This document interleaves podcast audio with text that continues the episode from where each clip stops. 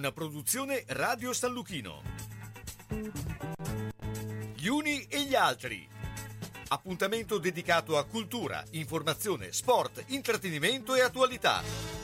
A Carlo Orzesco.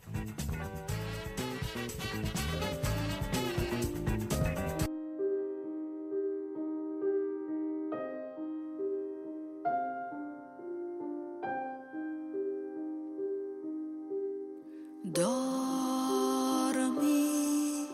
qui, non pensare, bimbo mio, oggi è notte intorno a noi, notte di guerra.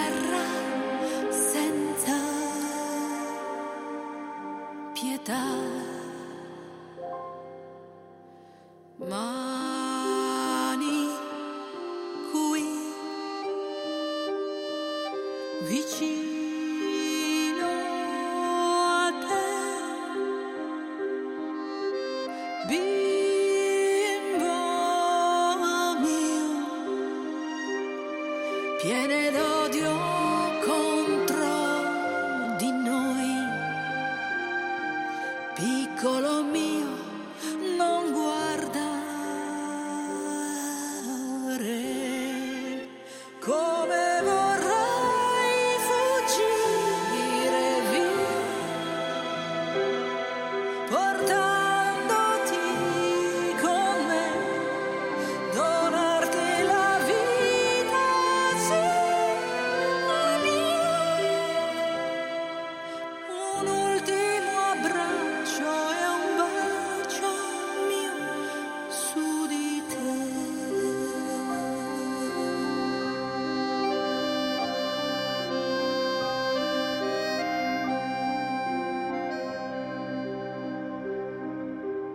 Gente qui, accanto a noi, bimbo mio, ed un corpo sopra di me, piccolo mio, non guardare.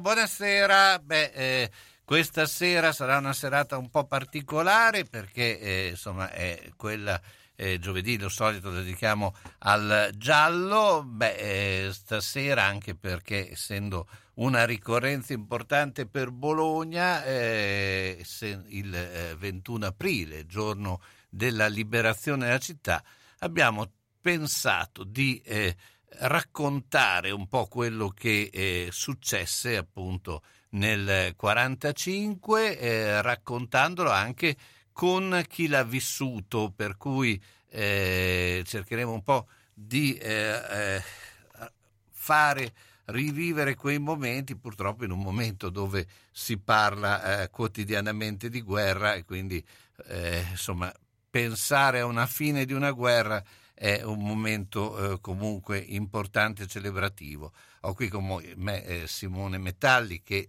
dall'inizio insomma del giovedì è sempre stato con noi, sarà un po' il narratore della serata. Ciao Simone. Carlo, buonasera a tutti. E Fabrizio Cremonini che... Buonasera a tutti. E poi la voce polacca, perché i polacchi ebbero una grande importanza nella battaglia di Bologna e non solo nella liberazione, quindi abbiamo Darius Komet.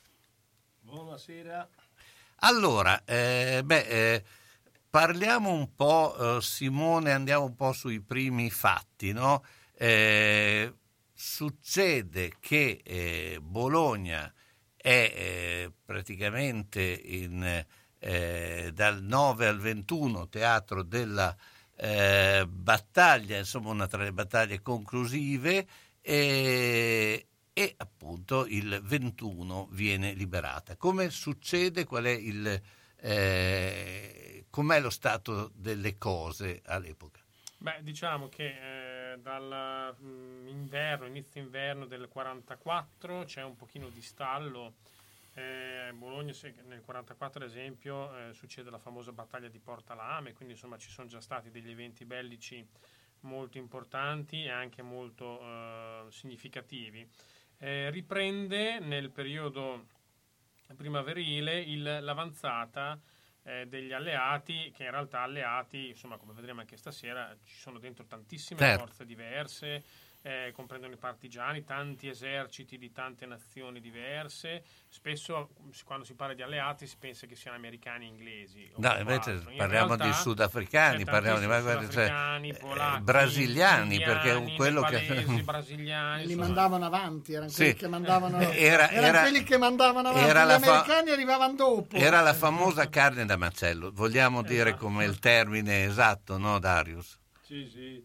Purtroppo noi abbiamo saputo che quando i soldati polacchi che hanno creato l'armata polacca in Unione Sovietica sono andati a combattere insieme con i sovietici, sono stati mandati nel posto dove praticamente non potevano sopravvivere. Era miracolo, però insomma la carne da macello, famosa battaglia di Lenino, purtroppo è così, ma sempre anche adesso quando parliamo di guerra, di questa guerra di Ucraina, si parlava di che prima mandavano i ragazzini, questi da 18-19 anni, a combattere contro le truppe ucraine, che loro sono stati ammazzati a valanghe.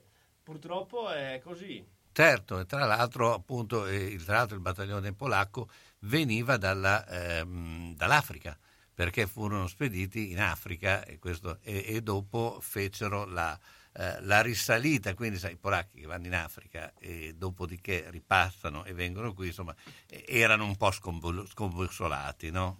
Ma sicuramente poi dobbiamo ricordare come è successo che loro sono arrivati al sud, perché praticamente dobbiamo ricordare che nel 1939 i sovietici hanno occupato metà della Polonia e praticamente la maggior parte dei soldati che non sono caduti nelle mani dei tedeschi sono finiti nei campi sovietici.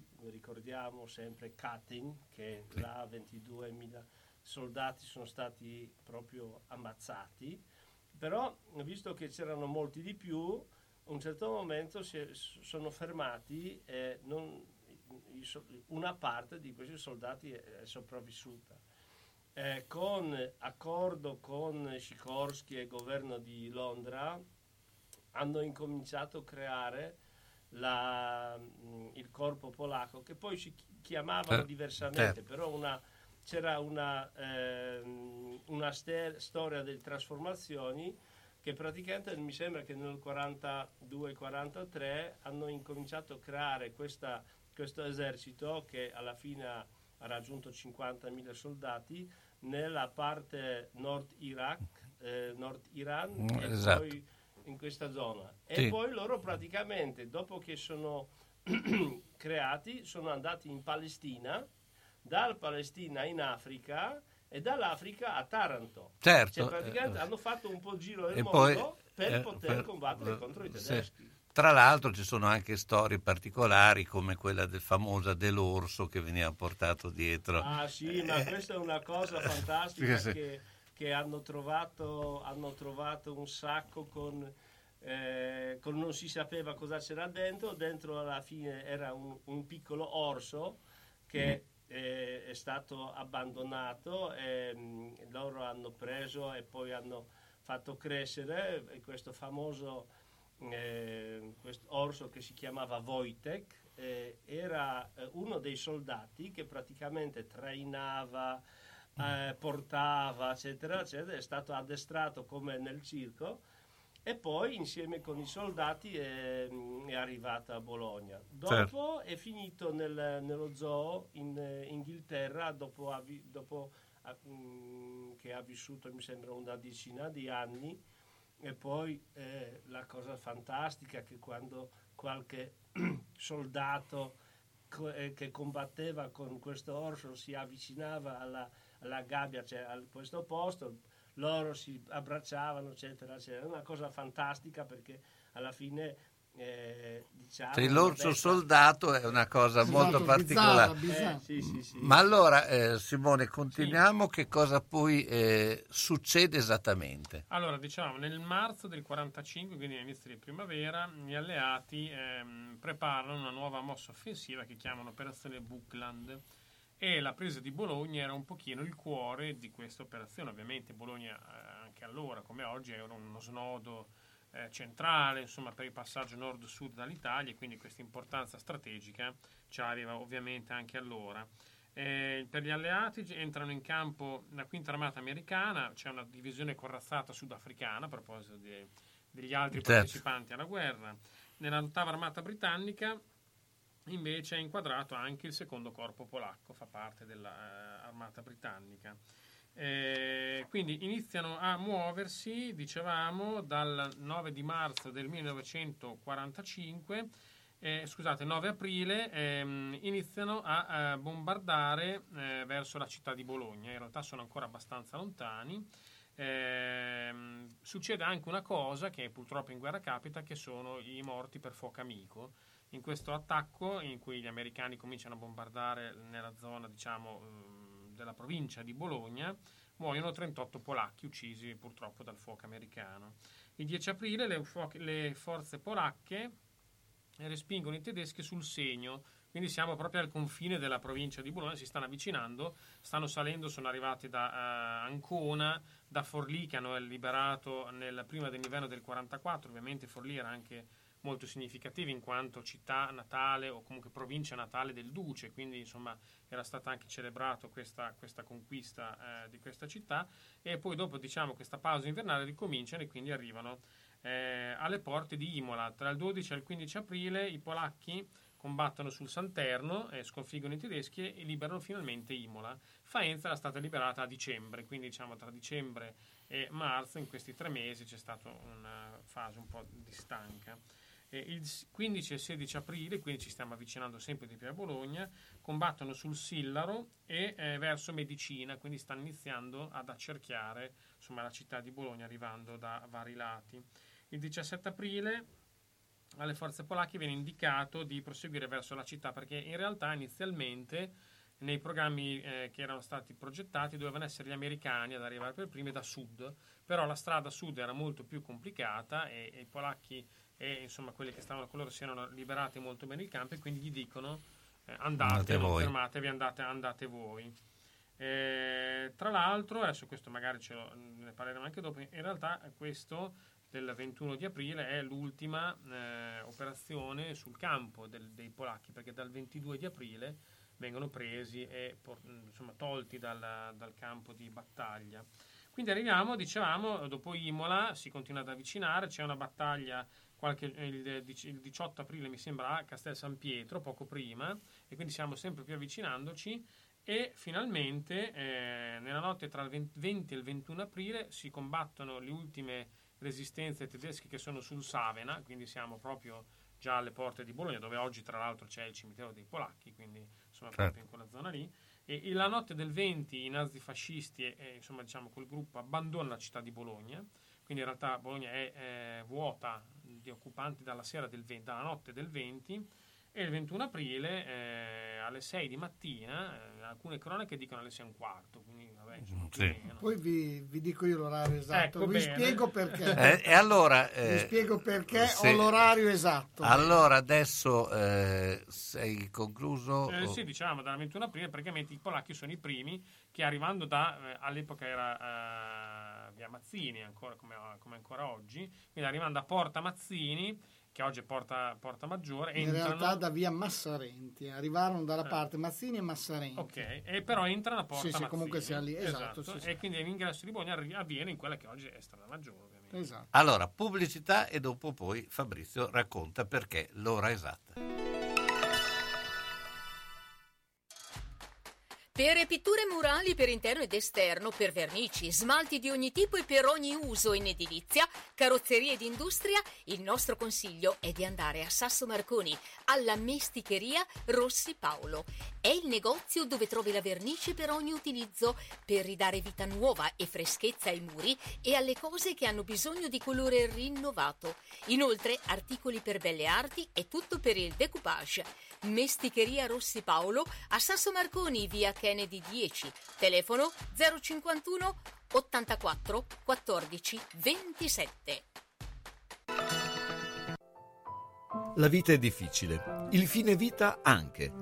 Per questo, quando arriva il momento, Bologna Onoranze si occupa di tutto. Dalla cerimonia alle onoranze, dalla burocrazia al sistemare le questioni successive, come pensioni, problematiche bancarie, successioni, il tutto con competenza e ampie professionalità. Bologna Onoranze, dei fratelli Calzolari, a San Lazzaro, via della Repubblica 74, telefono 051 46 70 52. A Bologna, via della Certosa 14G, via Mengoli 16C. Per l'ultimo gesto di amore e di eleganza verso noi stessi e i nostri cari, Bologna Onoranze.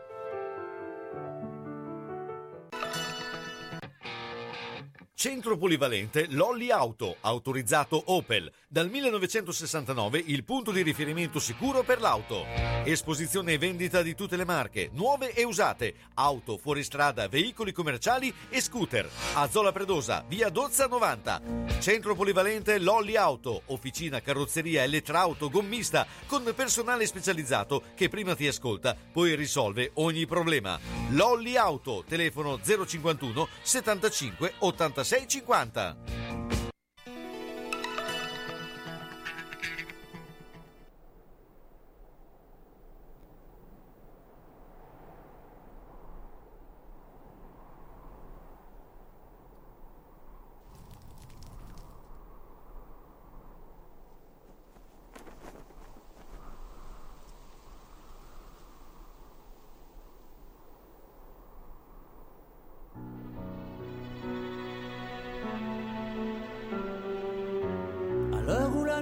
Au milieu des tranchées, ma très chère Augustine, je t'écris sans tarder. Le froid piqué me glace et j'ai peur de tomber.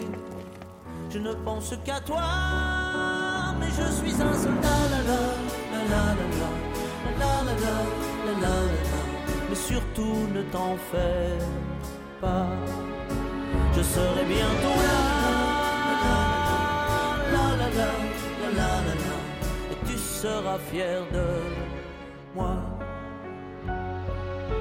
À l'heure où la guerre chasse des garçons par milliers, si loin de la maison, et la fleur au canon. Ces autres que l'on tue sont les mêmes que moi, mais je ne pleure pas, car je suis un soldat. La la la la la la la la la. Surtout ne t'en fais pas, je serai bientôt là. La la la la la la la. Tu seras fier de moi. À l'heure où la mort passe dans le fleuve à mes pieds, de la boue qui s'en va, des godasses et des rats. Je revois tes yeux clairs, j'essaie d'imaginer l'hiver auprès de toi, mais je suis un soldat. La la la la la la la la. Je ne sens plus mes bras, tout tourne autour de moi. La la la la la la. Mon Dieu, sors-moi de là. Notre chère Augustine, j'aimerais te confier nos plus beaux souvenirs et nos enfants rêvés. Je crois pouvoir le dire, nous nous sommes aimés. Je t'aime une dernière fois, je ne suis qu'un soldat. La la la la la. Le soldat, insomma, questo racconto di Florent Pagny. Ma Fabrizio, allora ci racconti un po' perché è... No, io allora l'orario era attorno, adesso con la precisione, anche perché io non c'ero in realtà. Ah, volevi... era appunto più verso le 6:15 e all'epoca c'erano delle torri che servivano per suonare l'allarme quando arrivavano i bombardamenti. In quel frangente suonarono l'allarme quando videro arrivare i carri armati, le truppe polacche, e la persona che suonò l'allarme era mio padre.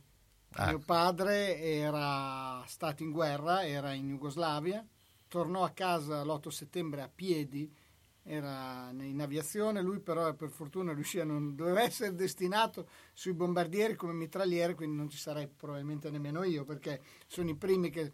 Lui invece era marconista, siccome era perito elettrotecnico, quindi tornò a casa a piedi, certo, dalla Jugoslavia. Tant'è che lui aveva sempre avuto una venerazione per gli slavi, perché diceva che l'avevano protetto molto, perché lui di giorno era rifugiato nelle case dei contadini e di notte a piedi si avvicinò. Poi, arrivato a Bologna, fu destinato alla torre di avvistamento dei bombardamenti, quelli che suonavano i famosi allarmi insieme ad altri, e la mattina in cui arrivarono i polacchi era lì che annunciò, suonò l'allarme per fare questo. E c'è anche un altro episodio invece che riguardava mia nonna, poi se volete dopo ve lo racconto, che fu abbastanza anche quello emblematico. Sono quelle storie di vita vissuta.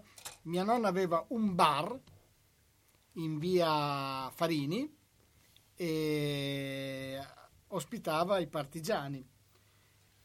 Un pomeriggio arrivarono delle truppe tedesche dentro al bar per controllare i documenti e trovarono due senza documento, perché erano due partigiani. Mia nonna garantì e disse: no, questi qua sono miei clienti, garantisco io per loro. Allora questi tedeschi dissero: bene, noi torniamo domani mattina, o ci sono questi due coi documenti, se no iniziamo lei. Ovviamente i due tornarono in montagna, erano Monte Renzio, saluti, però il giorno dopo era il 21 aprile, quindi arrivarono i polacchi. Quando si dice una storia terrificante, ma queste sono storie. Poi mio padre mi ha sempre raccontato, io sono sempre stato appassionato perché erano delle avventure incredibili. Questa di mia nonna sembra un film, in realtà è storia vera, è stata salvata da Darius. Sì, da Darius. È stata salvata. Però la cosa incredibile, che è comunque molto vicina a noi la guerra, sì, eccetera, certo. Pensare che 5 anni dove c'è stata una roba terribile. Poi noi adesso giustamente ci indigniamo per quello che succede in Ucraina, no, eccetera, ma ragazzi, la guerra è stata una roba ed era talmente vicina. Io poi credo che sia impossibile per concepire un uomo che ammazza un altro uomo, proprio fuori poi, dalla mentalità umana. Per me la guerra è disumana. Poi c'è un aspetto che noi adesso parliamo sempre i civili, ma i civili sono sempre stati parte della guerra. Cioè non c'è, a parte Campaldino, ecco che mi può venire in mente la battaglia di Campaldino, quindi stiamo parlando dove praticamente sono ammazzati tutti, ma alla fine la guerra è sempre stata coinvolgente, ha sempre coinvolto i civili in qualsiasi modo, e la guerra mondiale più che mai. Allora, vi consiglio, perché il bombardamento non è di adesso, ma lo possiamo andare a trovare tranquillamente nel passato, per cui credo che il problema maggiore è che una guerra di eserciti in realtà andiamo proprio nel passato più remoto, ecco. Sì, ma poi è disumano. Guarda, io vi racconto di un film, visto di recente, un film danese che racconta un episodio bellico avvenuto a Copenaghen, dove gli aerei inglesi partono per andare a distruggere il quartier generale della Gestapo a Copenaghen. Sono 4 bombardieri scortati dagli aerei. Quello che è in mezzo alla nebbia, il primo, urta un palo della luce, l'aereo cade su una scuola elementare francese, Però cade l'aereo, però bene o male si riescono a salvare, stanno per scappare via i bambini. Gli altri due bombardieri che arrivano vedono il fumo, sono convinti che il primo bombardiere abbia attaccato e bombardano la scuola. 135 bambini morti a un mese dalla fine della guerra. Questo è un episodio che ma abbastanza nascosto, infatti si è scoperto 20 anni dopo, perché ovviamente gli inglesi hanno tentato. E la cosa allucinante, sempre in quel frangente, uno dei bombardieri nel tornare indietro vede una macchina, è convinto che siano dei gerarchi nazisti che stiano scappando, la mitraglia, erano 4 ragazzi che andavano a un matrimonio. Questa, signori, è la guerra. Certo. Questa è la guerra,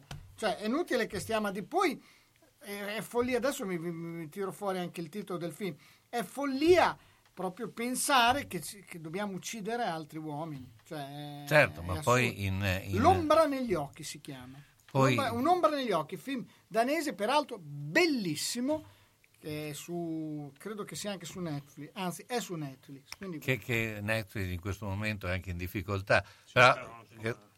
Sì, vorremmo essere in quelle difficoltà di adesso era una battuta. Non lo chiudono, adesso metteranno la pubblicità, quindi però guardatelo, perché cioè, se ne avete il coraggio, perché devo dire finale molto, però è pazzesco. Certo. Cioè, allora uno poi dice la guerra a volte fa bene per l'economia, la guerra è uno schifo, certo. Punto, basta. Poi appunto chi l'ha vissuta, dopo parleremo anche con chi l'ha vissuto. Noi diciamo per Umberto fortuna siamo in una Umberto non tanto, cioè, però insomma dopo Mauro sì, però noi insomma siamo poi figli della guerra, cioè diciamo quelli più prossimi.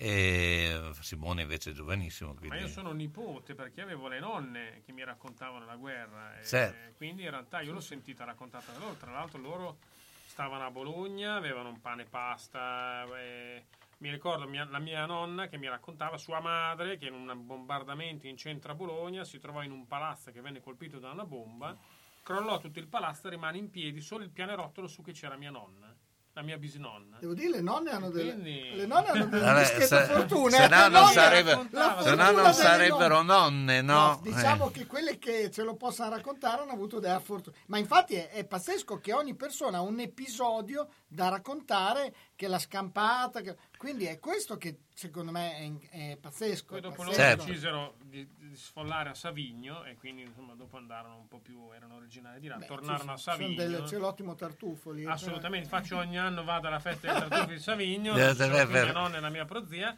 però ricordo ci vado volentieri anche per questo. Cioè, io ho avuto tutta una storia invece estremamente legata al mondo della guerra, quindi... Però ce la devi raccontare, non puoi, allora non ho capito. Raccontaci.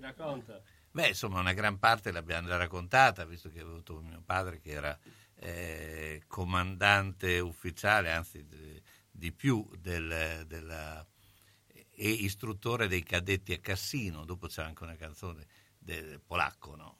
Ovviamente. E quindi mia madre era sfollata a Macerata, quindi... sopra Montefano, e quindi da lì si incontrarono e ci fu questo matrimonio di guerra dove e in effetti mio padre poi era anche con i cadetti, anche col famoso Orso, perché l'Orso dopo visse qui, no? E non solo, insomma c'era tutto un mondo. Colonnello Orzesco?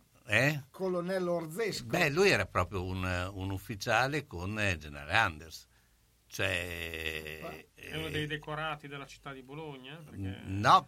Poi dopo c'è tutta una storia perché i polacchi poi facevano parte di quella parte nobile che quando è finita la guerra non poterono più tornare in Polonia e furono praticamente distribuiti tra l'America del Sud e paesi limitrofi, per cui c'è un mondo insomma un po' particolare, perché la guerra fa anche questo, divide anche la fine della guerra, no?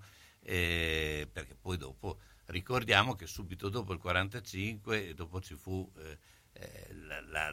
lo sviluppo del muro di Berlino, che divise a metà praticamente l'Europa, no? Sì. Non proprio in questo momento, però praticamente quasi nessuno di questi che ha combattuto in Italia o in Francia è tornato in Polonia, perché sì, c'era questo pericolo che i russi proseguivano il proseguimento contro questi che non erano, diciamo, l'epurazione che sarebbe continuata. Sì. Allora era meglio non tornare. Alcuni sono tornati, se sono tornati dopo 89, ragazzi, ma anche dopo 89 anni forse non sono, dopo 1989. Sì, esatto, con la caduta. Pubblicità. Uffa, non ne posso più di svegliarmi la mattina sempre stanco. Allora corri dallo specialista del riposo, Materassi Barone. Pensa che sta facendo una super promozione e sconto 50% con materassi matrimoniali a partire da €296 e il trasporto direttamente a casa è gratuito. Telefono subito allo 051 94 22 33 per prendere un appuntamento. Deciderò se andare a Bologna in via Massarenti o in via Toscana, a Casalecchio di Reno o a Castel San Pietro Terme. Materassi Barone, da 55 anni, vi fa dormire bene.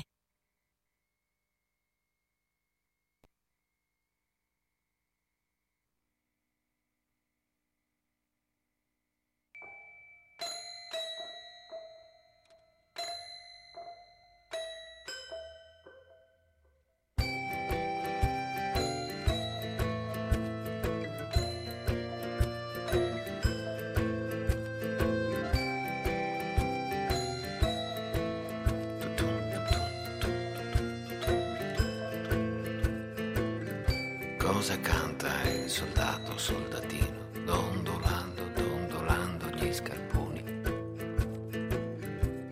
Seduto con le gambe ciondoloni sulla tradotta che parte da Torino.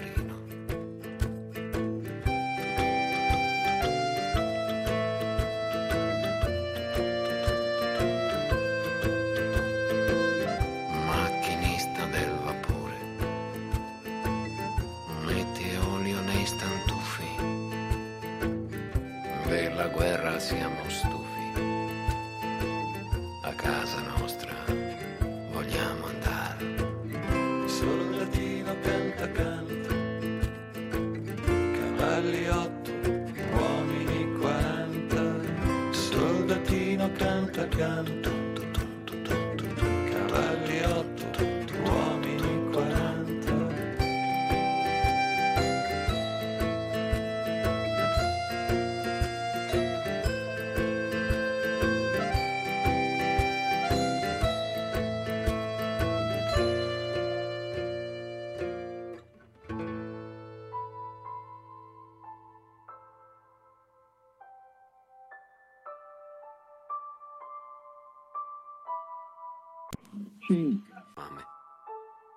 Il sole sta per tramontare. Passo lo steccato, una pallottola mi simila accanto. I russi ci tengono d'occhio. Corro e busso alla porta dell'Isba. Entro. Soldati russi, armati, stella rossa sul berretto. Io ho il fucile e li guardo. Loro mangiano. Prendono col cucchiaio di legno dalla zuppiera comune. Ecco, allora abbiamo sentito Il sergente della neve di Marco Paolini, dove appunto racconta, ma come avete detto, sentito, ci sono sempre i russi in mezzo in queste nel momento delle guerre. Non tutti, dai, cioè alla fine, però insomma qui parla di appunto che si trova. Sì, diciamo che guarda, ne parlavamo prima fuori onda, esce il peggio dell'essere umano da ogni parte, cioè non la gente in alcuni casi degenera. Comunque siamo in collegamento dove troviamo c'è una festa in questo momento, perché di un compleanno, ma troviamo Mauro Livi e Claudio Mazzanti. Mi sentite? Sì, io ti sento. Adesso sono io in collegamento, Mauro, Mazzanti è vicino. Mauro, allora, stiamo parlando un po' di quello che è successo appunto il 21 aprile del 45. Intanto ti chiediamo un ricordo, come hai vissuto quella giornata? Allora, intanto vi ringrazio per l'opportunità che mi date. Voglio dirvi che io sono nato e vissuto per 84 anni a Corticella, meno alcuni mesi nei quali proprio nel febbraio del 45 la mia famiglia si trasferì partendo con un carriolo da Corticella con alcuni abiti in un appartamento che era stato bombardato in via San Carlo. Mi senti? Perfettamente, ti sentiamo. Uno zio materno, fratello di mia mamma appunto, muratore, era stato chiamato a dare una sistemata dopo questo bombardamento alla palazzina. Aveva visto che c'era questo appartamento vuoto. Noi eravamo in una situazione di sovraffollamento perché avevo i due nonni materni, due zii, fratelli di mia mamma, mio padre, mia mamma, io eravamo in 7 con 2 stanzette e la cucina. Quindi andammo in centro e io il 21 aprile mi sono trovato accompagnato da mio padre. Non avevo ancora 8 anni, avevo 7 anni e mezzo, accompagnato da mio padre in Piazza Maggiore. E la cosa impressionante era l'affollamento, la gioia della gente e poi i mezzi bellici, carri armati, camion. E dai camion partivano questi lanci di caramelle e cioccolate e tutti i bambini a prenderle. Io arrivavo sempre dopo. A Nocciapegna Ancona, neanche una. Sono rimasto con l'amaro in bocca. Poi qualche giorno dopo eravamo a tavola col papà e la mamma, sentivo bussare, andai io che ero più prossimo alla porta, c'era un signore che algeaieto Pedro Tomeder, oggi papà vieni. E io assistetti a questo incontro di questo signore che la Caquella e la Mi era l'inquilino o padrone di quell'appartamento e quindi noi facemmo fagotto un'altra volta e tornammo alla Schiaccia. Poi se voi posso ricordarti invece episodi del 21 aprile accaduti a Corticella ma che mi hanno raccontato poi negli anni. Se ti devo passare Claudio lo faccio. Ma adesso hai uno, raccontacene uno di quello che succede, di episodio di Corticella. Allora, la liberazione di Corticella avviene per opera dei partigiani perché è l'unico quartiere di tutta la città di Bologna che combatte contro i tedeschi per cacciarli, perché gli altri quartieri i tedeschi non li avevano più trovati all'alba del 21 aprile, erano scappati prima, ma scappando verso nord le code erano rimaste a Corticella. E c'era il comandante Bruno Tagliavini dei partigiani corticellesi che voleva assaltare Villa Salina dove si erano rifugiati i tedeschi e qualcuno disse guarda che i cararme con i polacchi e gli inglesi che arrivano stanno da sterno e aspettarono che arrivassero i liberatori. Nel frattempo i tedeschi in fuga sparavano cannonate contro l'avanzata degli alleati. Una cannonata arrivò nel cortile della Schiaccia, la località dove ero nato e abitavo ed ero tornato ad abitare dopo la vicenda della casa che avevamo occupato in via San Carlo. Arrivò e una scheggia della bomba lanciata ai tedeschi di 1 centimetro, dissero, di 1 centimetro quadro, colpì alla tempia l'ufficiale inglese che stava mangiando le tagliatelle offerte dalla Manta, la Clemente Roncarati, la contadina proprietaria dei territori coltivabili circostanti, no? Quindi il 21 aprile ha visto il morto della guerra più importante il giorno della liberazione, perché noi avevamo il comando della Wehrmacht a 200 metri, dove adesso c'è l'istituto agrario CB, Villa Magistrini in via Ferrarese c'era il comando della SS, poi all'interno della campagna c'era la contraerea.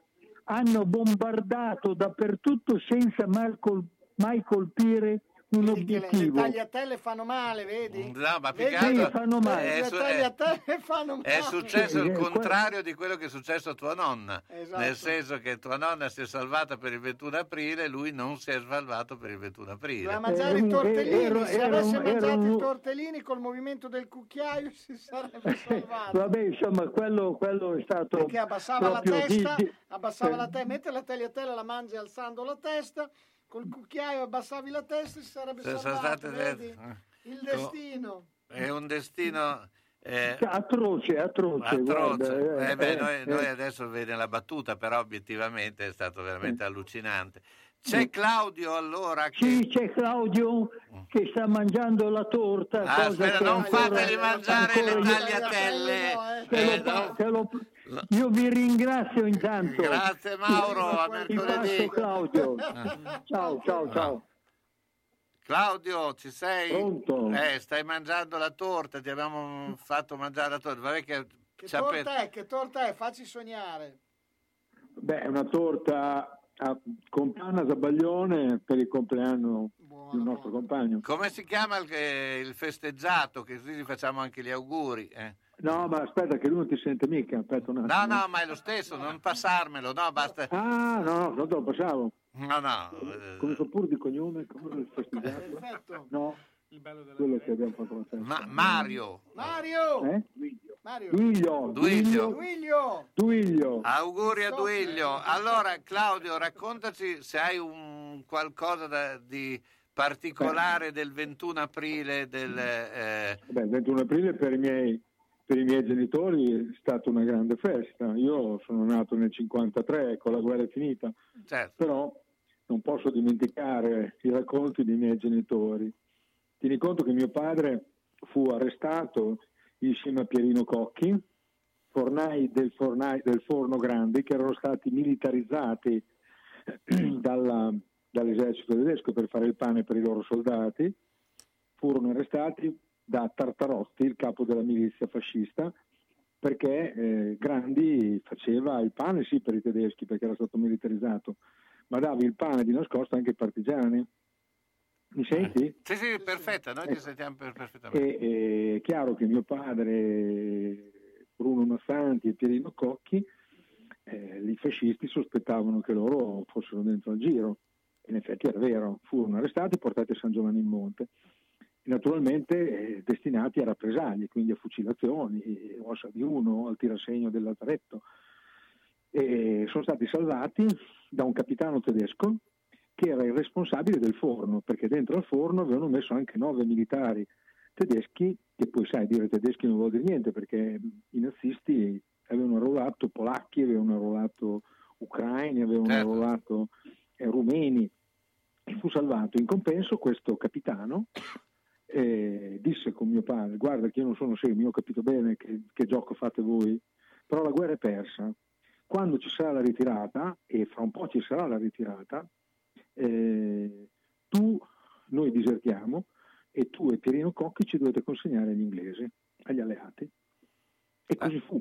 Quindi fu un accordo. Bella questa storia. E così fu. Ti dirò di più, che la cosa poi finita la guerra, io avevo 7 anni, nel 1960 questo capitano con la moglie e i figli è tornato in Italia a cercare questi uomini che avevano salvato la vita a lui e ai suoi uomini, e lui aveva salvato la vita a mio padre e a Pierino Cocchi. Com'è stato l'incontro?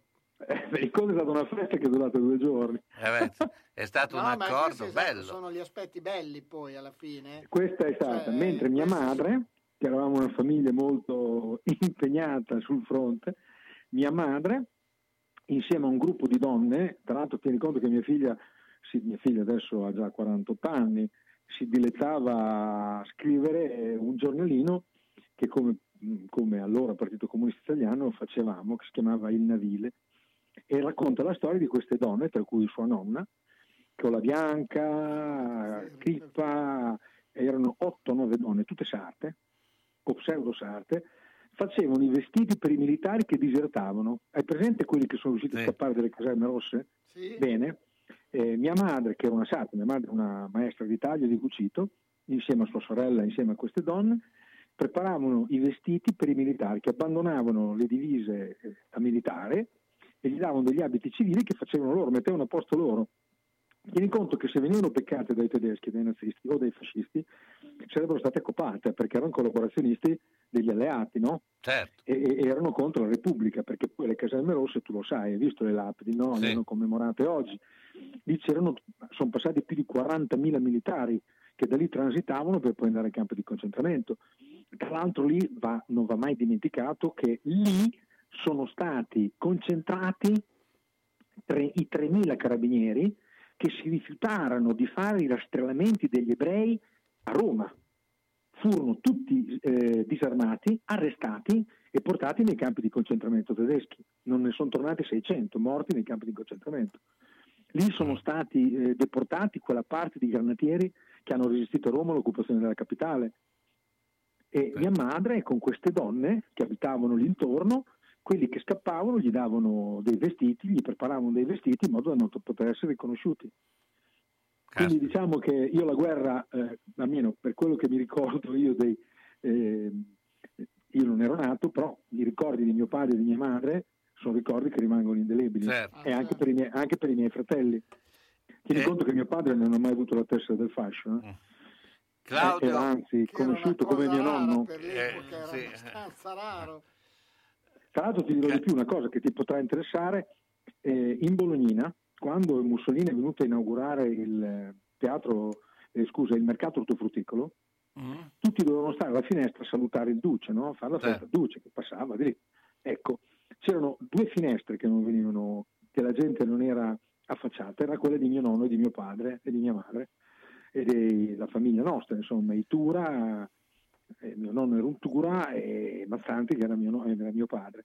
Perché? Perché la milizia, sapendo che il duce arrivava, tutti quelli che erano non iscritti al fascio o erano sospetti sovversivi, c'erano gli arresti preventivi. Sì. Bene, qui c'è da ricordare il maresciallo dei carabinieri di quella zona, che era non era fascista, era un monarchico, ma non era assolutamente un fascista. E cosa faceva? Poveretto, pensa... le arrestava lui preventivamente. Sì, ma... Sai perché? Perché chi veniva arrestato da questo maresciallo di zona, nella caserma di zona, passava quel giorno e mezzo che dovevano stare chiusi dentro per evitare eventuali attentati, che poi nessuno di questi avrebbe fatto degli attentati, perché almeno stavano lì, gli dava qualcosa da mangiare e non prendevano botte o olio di ricci. Chi invece veniva come arresto preventivo preso dalla milizia, venivano portati al teatro Testoni, presente? Sì. Che era a casa del fascio, no? La 10ª Legio.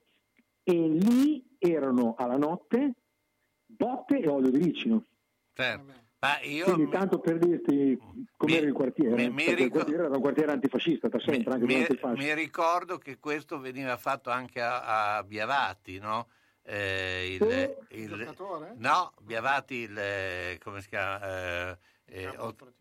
No, Biavati il venditore di lamette, famoso venditore di Otello.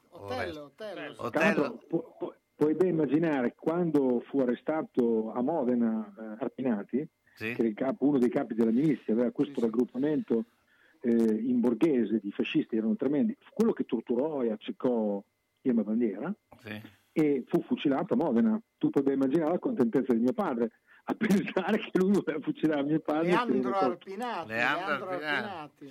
Beh, Leandro Arpinati è stato confinato a Malacappa. Sì. Perché? Perché voleva prendere il posto del duce. Certo, infatti, che è stato tra l'altro uno tra i maggiori innovatori di Bologna, perché le grandi opere sono state fatte, ad esempio le popolarissime. Non ha fatto una bella fine. No, non ha fatto una bella fine, anche perché naturalmente nessuno si era scordato che cosa aveva combinato da avanguardista e cosa aveva combinato per prendere il potere. Arpinati è stata una persona innovativa per la città, ma allo stesso tempo fascista sanguinario. Distruttiva. Claudio, ti lascio alla torta e ti ringrazio. Penso di averti detto alcuni fatti interessanti, certo, che riguardano il nostro territorio. Bravo, salutami, grazie, anche Mauro Livi. Ciao, buona serata, e soprattutto auguri a Biagio. No. Grazie. Duilio. Pubblicità. Se hai in casa una persona che non è più sicura nel camminare e si appoggia ai mobili e sedie, non aspettare che cada. Le cadute portano sempre delle conseguenze. Vai subito da Palmirani. Palmirani dispone di tanti tipi di bastoni, stampelle, deambulatori pieghevoli e leggeri, biciclette a tre ruote, carrozzine e piccoli scooter elettrici. Da Palmirani puoi noleggiarli oppure acquistarli. Palmirani, da oltre 100 anni un'eccellenza nel territorio nella vendita e noleggio di dispositivi ortopedici e sanitari per la disabilità e la deambulazione di utenti in età avanzata nel territorio locale. Serietà, grande competenza e personalizzazione fanno di Palmirani un'azienda leader nel territorio, con un'ampia gamma di prodotti. Scooter elettrici, carrozzine, biciclette, montascale, poltrone elettriche levabili, letti anche ospedalieri, materassi, deambulatori, stampelle. Palmirani a Lavino di Mezzo, via Emilia 39M. Guarda anche palmirani.com. Tu resta a casa. Palmirani arriva nel rispetto della direttiva.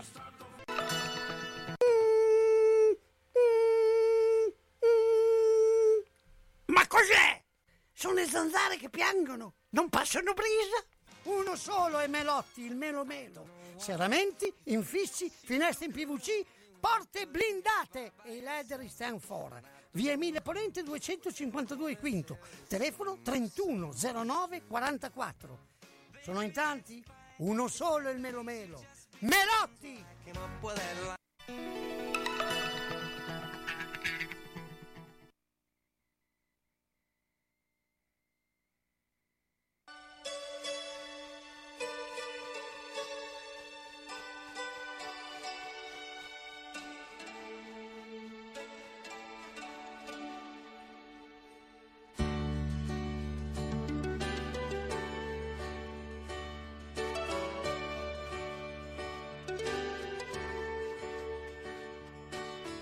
Notte scura, notte chiara, notte finirai. Notte di bombardamenti, notte che non sai. Che non ha pianto di paura e latteria, perduta nel rifugio sotto casa sua. Dentro un libro di Liala la serenità. Roma adesso troppa avara non ti ascolterà. Ed incontrarlo, lui che viene da lontano, probabilmente è stato l'unico regalo. Dove vai? Che farai? Quanti anni mi dai? Credi ancora all'amore? Se ci credi, perché? Non lo so dove andrò, ti do gli anni che hai. Credo ancora all'amore, perché avrà gli occhi tuoi. Non lo so che farò, ti darò gli anni miei. Credo ancora all'amore, perché avrà gli occhi tuoi, gli occhi tuoi.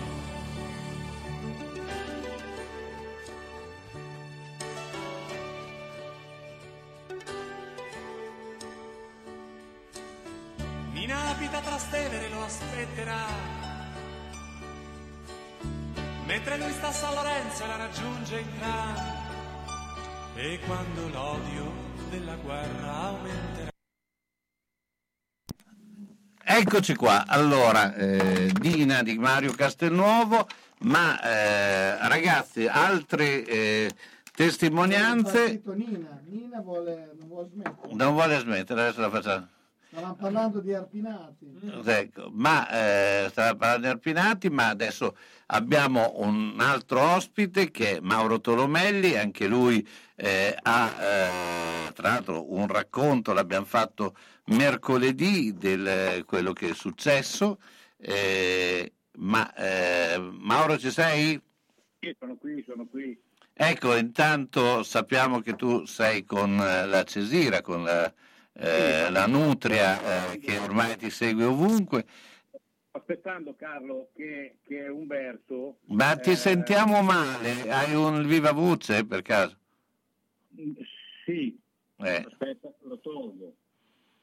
Allora, sono certo che Umberto farà un'immagine con la Cesira su uno dei blindati il 21 aprile, sono sicuro di questo, la comparirà presto.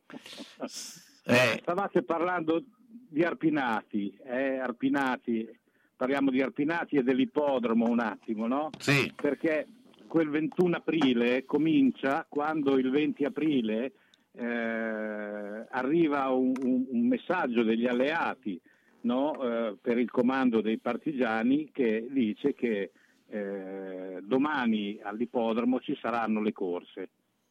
E questo era il segnale di inizio della battaglia, dell'arrivo degli alleati, eccetera. Ricordo che, come tu sai Carlo, il 90° anniversario dell'ippodromo Arcoveggio cade proprio quest'anno. Certo.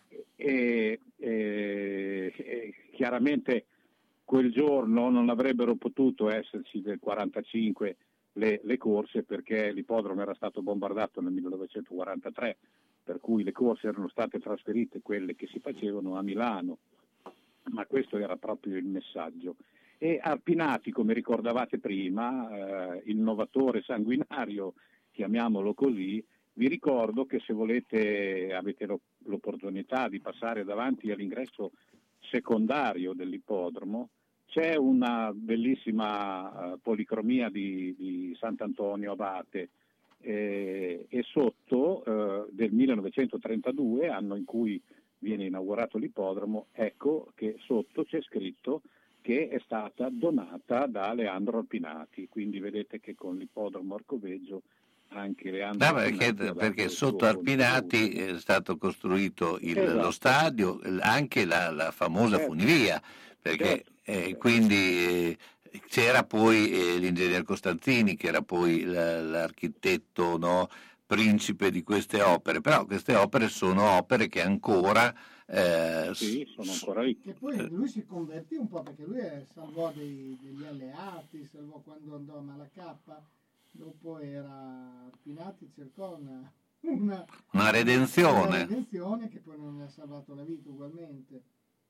Io non so se la Nutria Cesira fosse anche nei prodromi di quello che fu la liberazione di Bologna, cioè della battaglia di Porta Lame, no? Certo, perché come sapete la battaglia di Porta Lame comincia con la scoperta del covo di Via del Macello, e vi ricordo che Via del Macello era proprio esattamente sul canale che arrivava al porto di Bologna, quindi parte proprio da lì, quindi acqua e Cesira, per la gioia di Umberto, che però insomma all'epoca la Cesira non poteva essere, perché era un animale americano, che è stato, era la bisnonna della Cesira, una pungata, è stata importata, insomma, cioè non sì, era una topona, ecco. Ma come mai aveva poi ha sempre avuto questa importanza Porta Lame? Perché insomma la battaglia di Porta Lame c'è stata, ma c'è stata anche prima, no? La famosa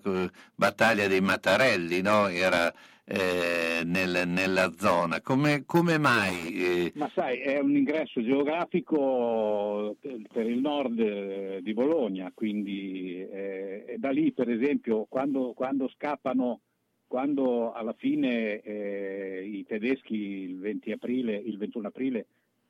aprile se ne vanno, vanno verso nord, vanno verso San Giorgio di Piano. Non a caso a San Giorgio di Piano incontrano una resistenza mica da poco e ci lasciano le penne in tanti, no?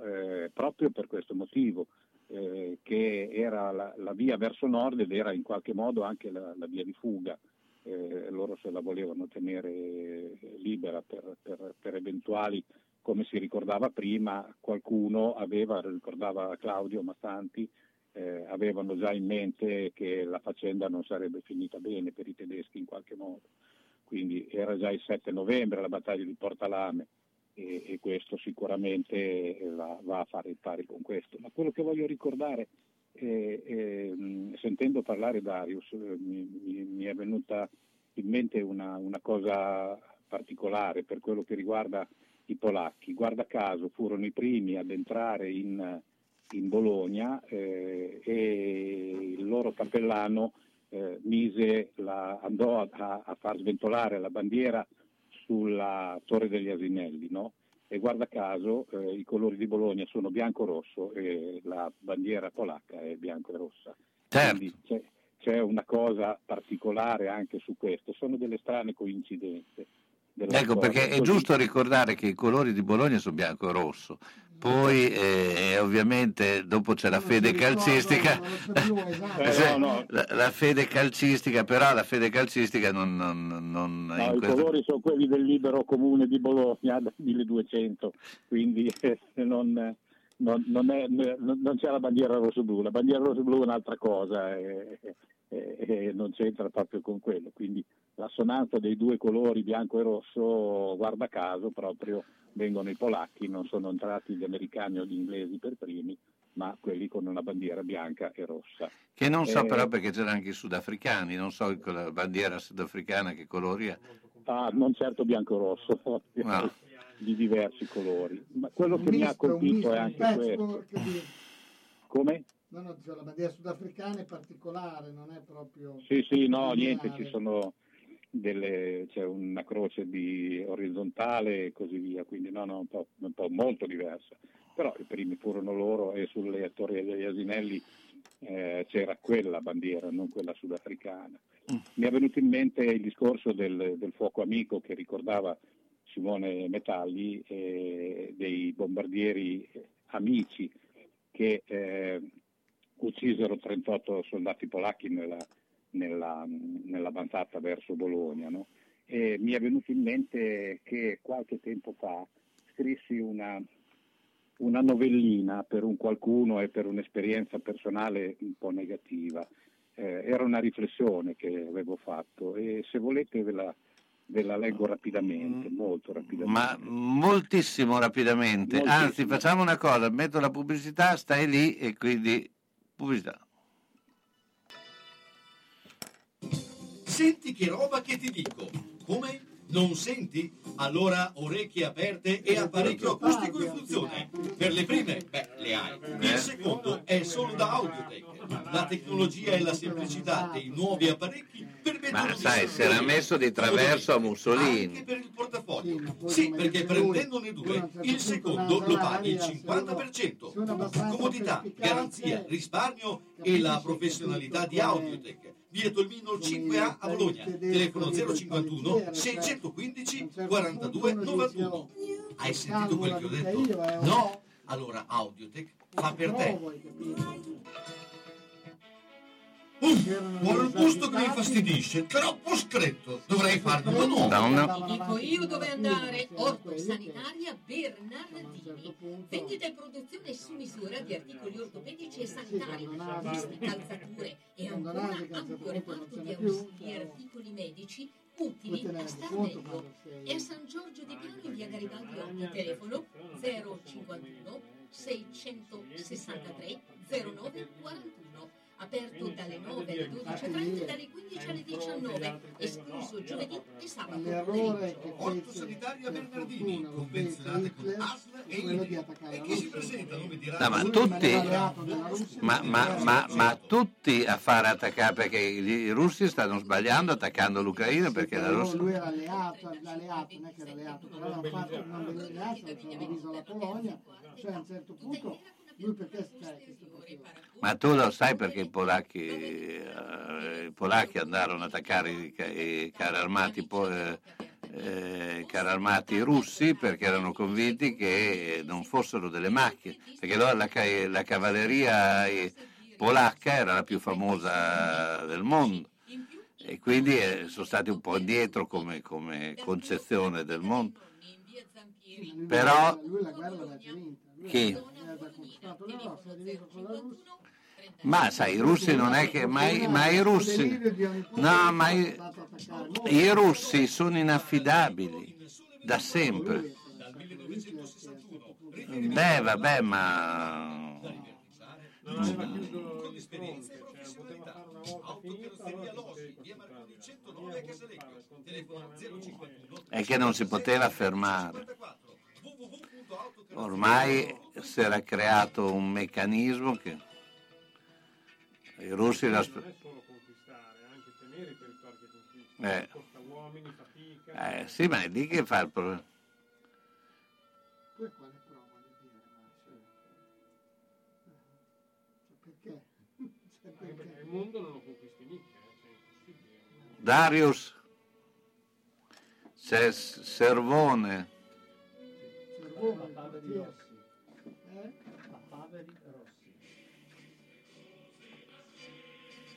Guarda una canzone russa della marcia russa.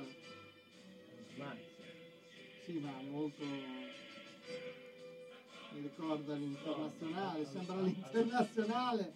Vabbè, ascolta, è una canzone polacca questa? Questa è la canzone polacca che racconta della... di Monte Cassino.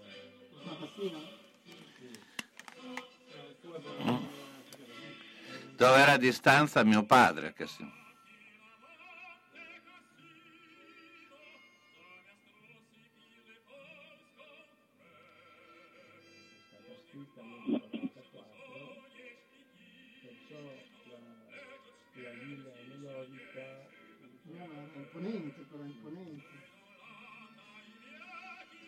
Tale cosa fu verso fine 44, non sta 44, maggio. In ogni caso tra tre settimane si festeggerà questa liberazione della... Inizia il comando tedesco, no? Sì, erano proprio... Cioè, visto che era un posto molto ben locato, erano praticamente... Darius? Allora, beh, prima di sentire il racconto di Mauro, però abbiamo messo questo brano su Monte Cassino, è un brano polacco, quindi Darius, raccontacelo un po'. Ecco, dobbiamo ricordare che prima che i polacchi sono arrivati in Bologna, la più famosa battaglia che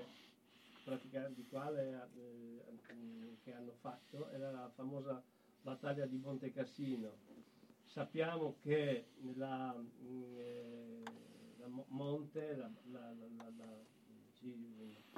collina su quale c'era l'abbazia era ben posizionata e i tedeschi praticamente hanno creato una serie dei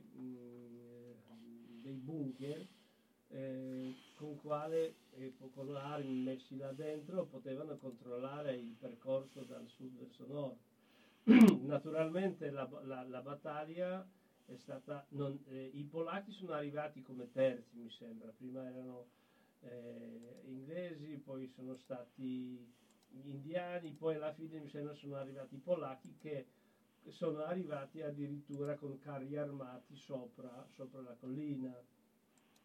E questa battaglia è un simbolo praticamente di questo secondo corpo polacco.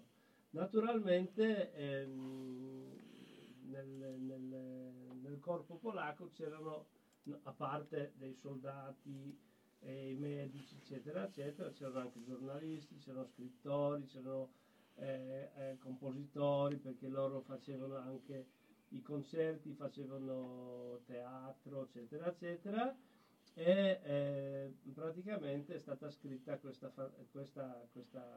canzone che racconta la vicenda, la storia di questa battaglia. È una ballata, sì, diciamo un po' una marcia, è una marcia, un simbolo praticamente, che poi praticamente se in Polonia questa canzone ha una carica emozionale così. Ma è famoso in Polonia.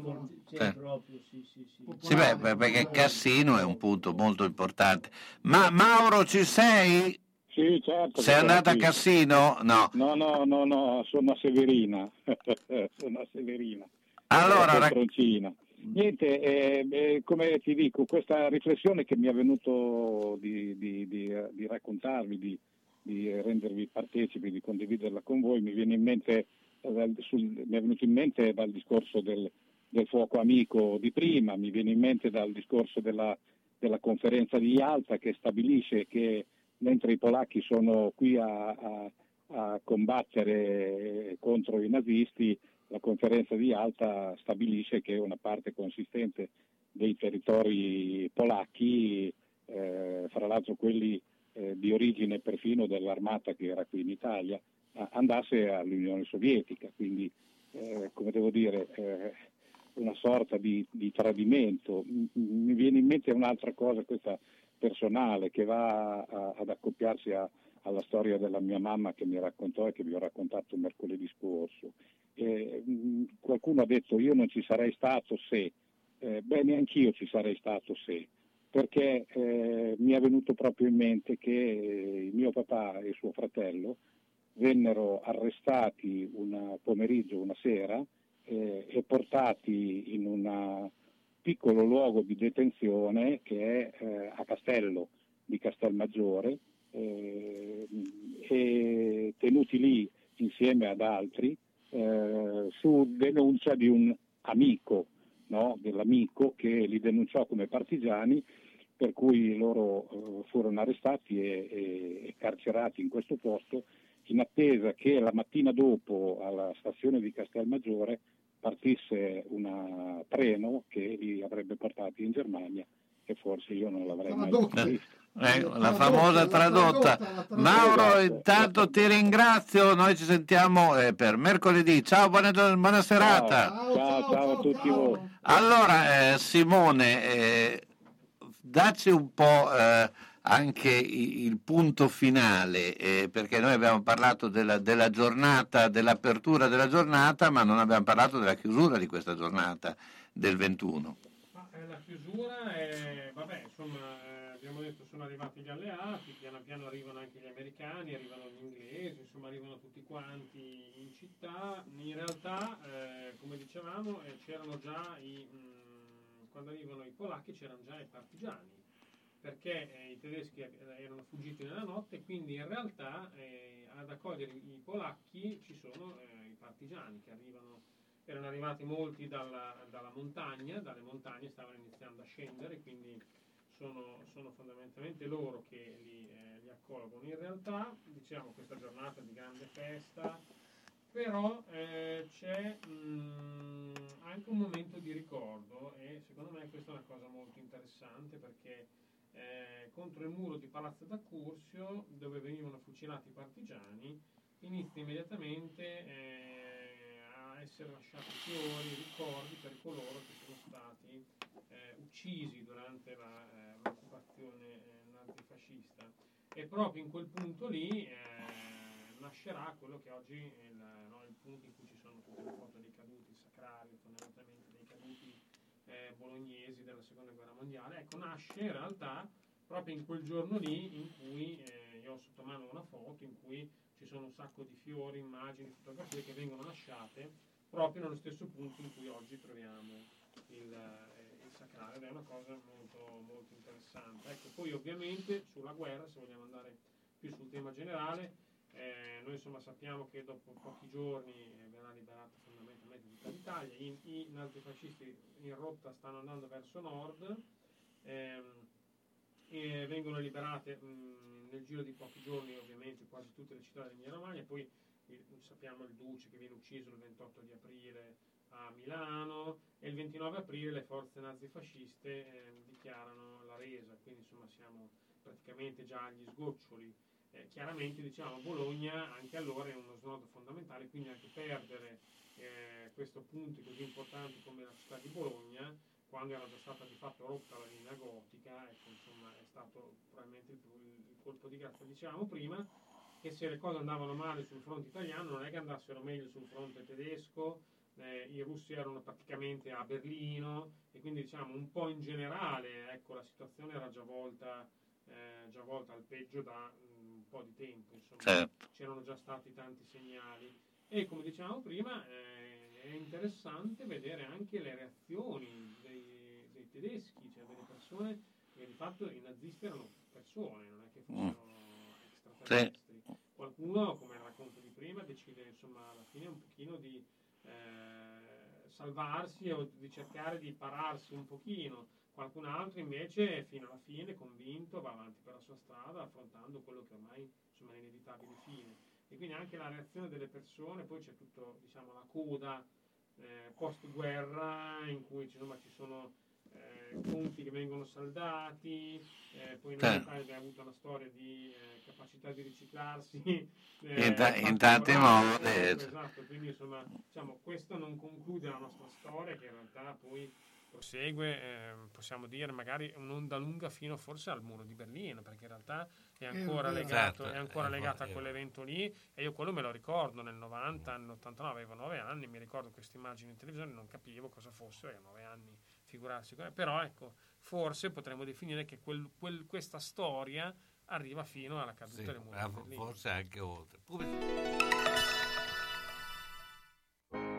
Magagnoli ad Argelato è lieto di presentarvi un'ampia gamma di camerette e bagni pratici e confortevoli, le nuove cucine living, le ambientazioni adatte alla tua casa, con nuovi colori e accostamenti che cambieranno il volto del tuo appartamento. Con il servizio su misura, stesso prezzo, arredi ogni angolo della casa, mansardo o sgabuzzino. Insomma, Magagnoli vuole per te solo il meglio. Magagnoli è ad Argelato, zona artigianale, via degli Artigiani 3-5. Per la sicurezza di tutti è gradito l'appuntamento. Telefona 051 89 70 70 oppure 347 57 76 81.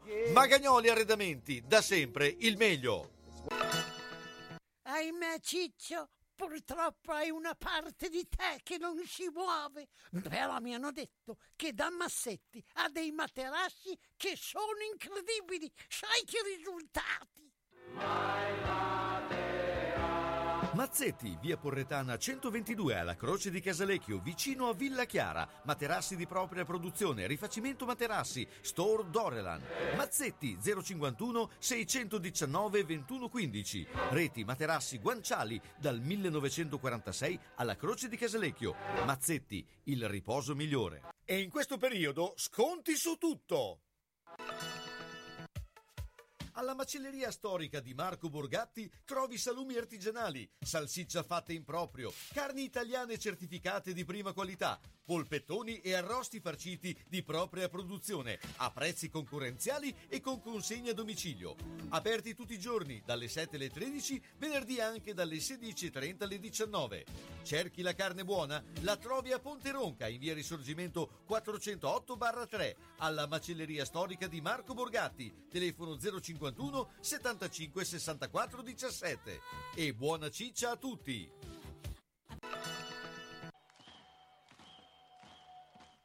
Se la squadra del tuo cuore ha perso, consolati con le crescentine e quadrelle di Mamma Rina. Se ha pareggiato o vinto, festeggia con i fritti, gli affettati, i formaggi da Mamma Rina. Aperto tutte le sere tranne il mercoledì.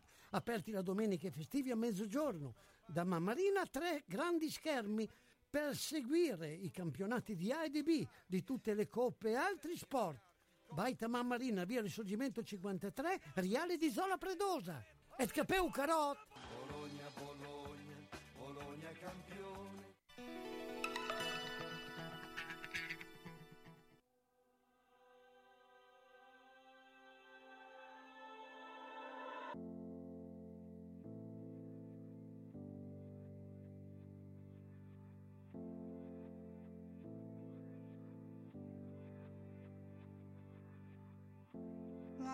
Is like a cannonball. I'll be waiting by the phone. You must be dreaming on your own. You must be dreaming on your own. There's your sister on the phone.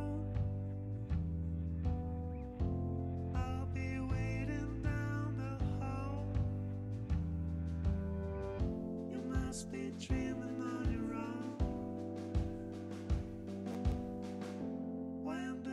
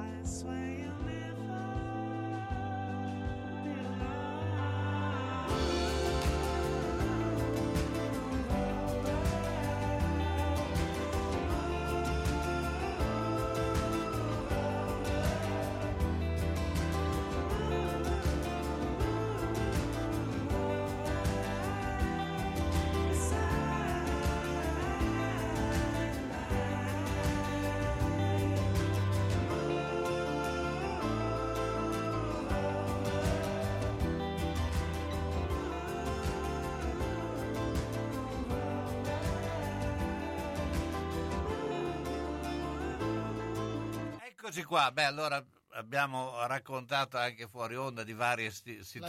La discendenza Orzesco. Beh, noi come di consueto, insomma, chiudiamo la trasmissione del lunedì con la poesia, e il nostro poeta preferito è ovviamente Danny Labriola. Danny, ci sei? Eccomi. Mi sento benissimo. Noi invece no, ti sentiamo veramente male, perché tu sei insolito. Ci sei adesso? Stasera la poesia, cioè, ne hai parecchie da poterci raccontare, perché è pieno di scritti la storia della liberazione, la resistenza, eccetera. Sì, ce ne sono tante, ne ho trovato una molto bella di Dino Buzzati. Però raccontaci invece come hai vissuto tu la liberazione, anche se sei molto giovane, quindi insomma, hai avuto un'esperienza, insomma, di riporto, no, su questo. Sì, io ho avuto un nonno poveretto che ha avuto forse la fortuna maggiore, cioè l'hanno mandato in Russia, quindi una delle, diciamo, peggiori battaglie che ti poteva capitare, perché quelli che sono andati in Africa mi pare di aver capito che, insomma, la cosa non era così tragica, mentre quelli mandati in Russia, cioè lui ha avuto un'esperienza, quel poco che mi ha raccontato, perché poi si commuoveva, piangeva, quindi solo una volta ho insistito un po', ma ha raccontato un po' di più, ed è stato veramente una cosa, cioè, vivo per miracolo, ma un'esperienza tremenda. A parte, cioè, il gelo e piedi gelati, cioè, lui riusciva a mangiare, cioè, i russi ogni tanto lo ospitavano, gli davano da mangiare, perché poi nelle guerre, come abbiamo visto anche adesso, cioè, gli ucraini spesso accolgono i soldati russi e li aiutano, perché, cioè, non è che solo a me dà fastidio quando c'è la differenza. Morti civili, morti, come se i militari non ce ne fregasse nulla. Esatto, bravo. Questi poveri ragazzi ventenni, ma che colpe hanno? Cioè, non è che se muoiono 10.000 militari chi se ne frega, solo i civili contano. Cioè, ma sti poveretti sono mandati contro la loro volontà, lo sbaraglio, così, e vengono aiutati spesso dalla popolazione locale. E anche mio nonno, mi ricordo che mi raccontava che, insomma, magari una famiglia gli dava due patate e così si sopravviveva, perché anche i soldati russi attuali, cioè, non pensate che abbiano molto da mangiare, cioè, sono un po' abbandonati e se trovano ogni tanto qualcosa da mangiare è un miracolo.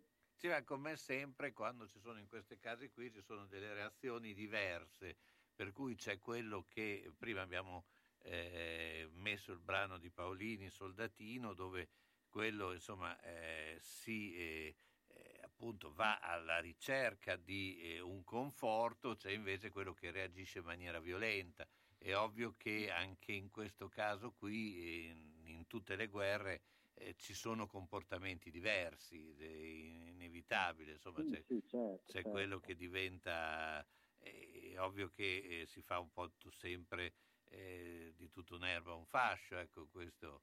Chiaro che quando calcoli che sono stati, almeno la cifra che dicono, che sono 20.000, no, i soldati russi morti, questo basterebbe anche solo uno, è già uno di troppo. No, appunto, cioè, uno quando si troppo. Parla di 20.000 vuol dire che insomma 20.000 sono tutta un'umanità varia e enorme, per cui ognuno ha una propria storia, ognuno ha un proprio modo di reagire diversamente a quello che succede, per cui pare che le mamme russe non sappiano nulla, nessuno dice nulla sui nomi dei morti, non sanno se i figli sono vivi o morti.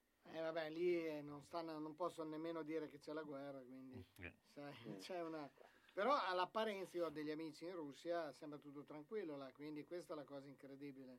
Cioè, per loro come se fosse, cioè, cercano di fare in modo che la popolazione normale non percepisca quello che sta succedendo. Sì, diciamo che è un tentativo che spesso e volentieri poi fallisce alla lunga, ecco. Manca la corte, però. Senti, Danny, allora la poesia. La poesia si chiama Aprile 1945 dell'appunto grande Dino Buzzati.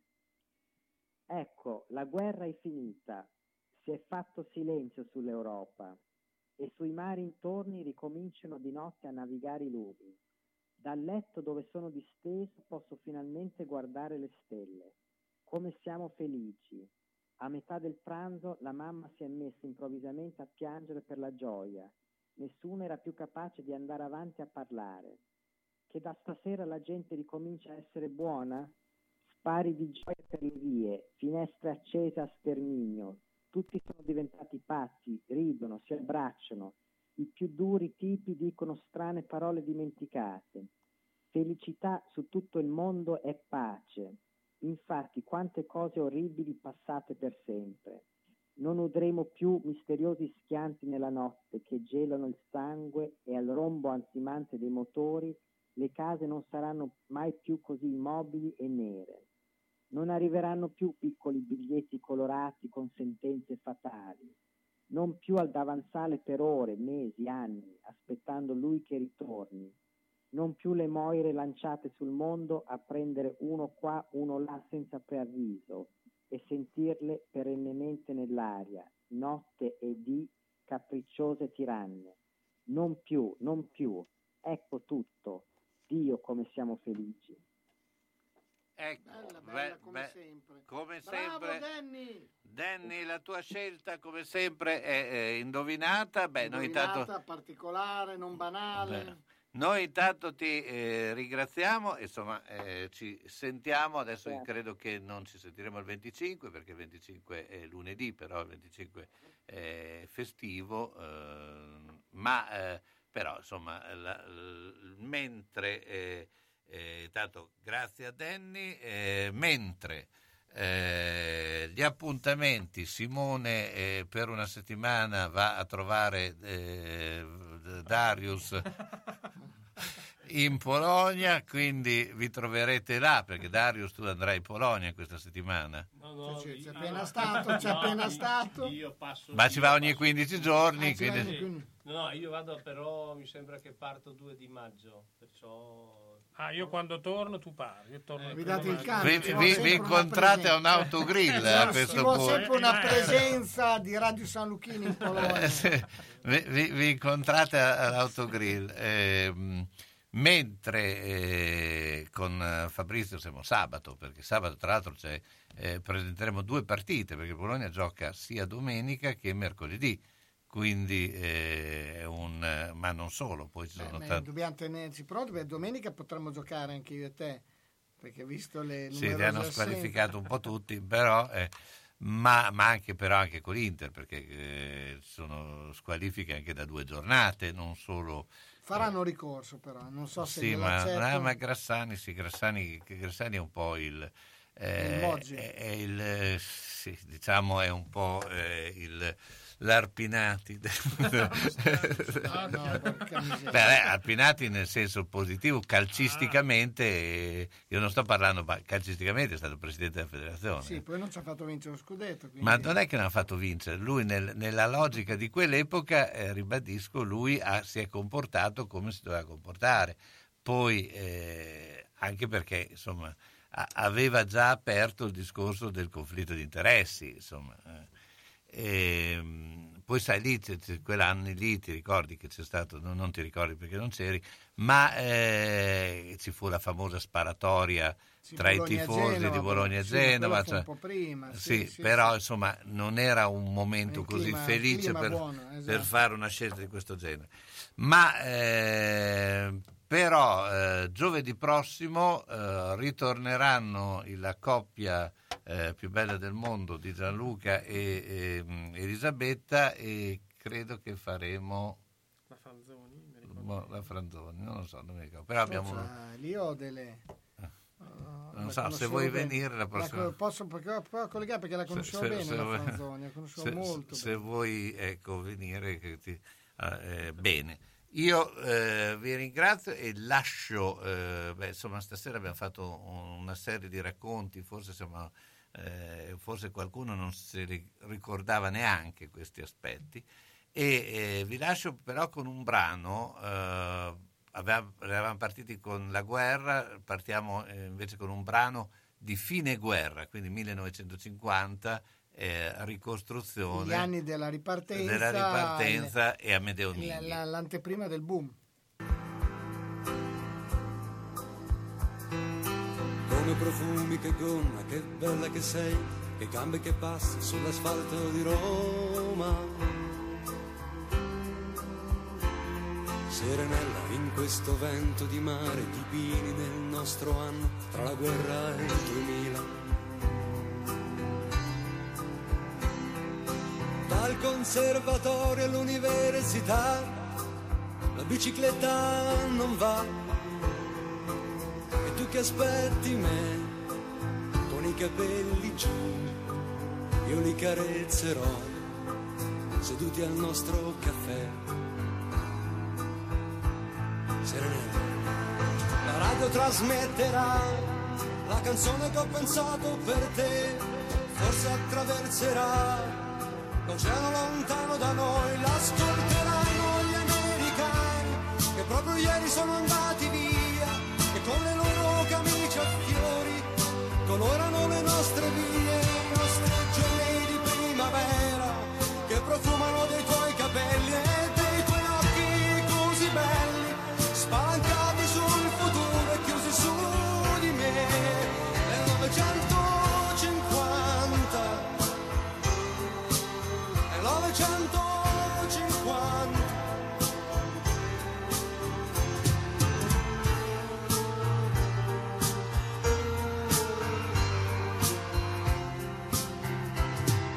Amore, ma come stiamo bene al sole. Amore, da quest'anno tu sarai con me. Tondo quest'anno è come un pallone che... Da Radio San Lucchino abbiamo trasmesso Gli Uni e gli Altri, appuntamento dedicato a cultura, informazione, sport, intrattenimento e attualità, a cura di Carlo Orzesco.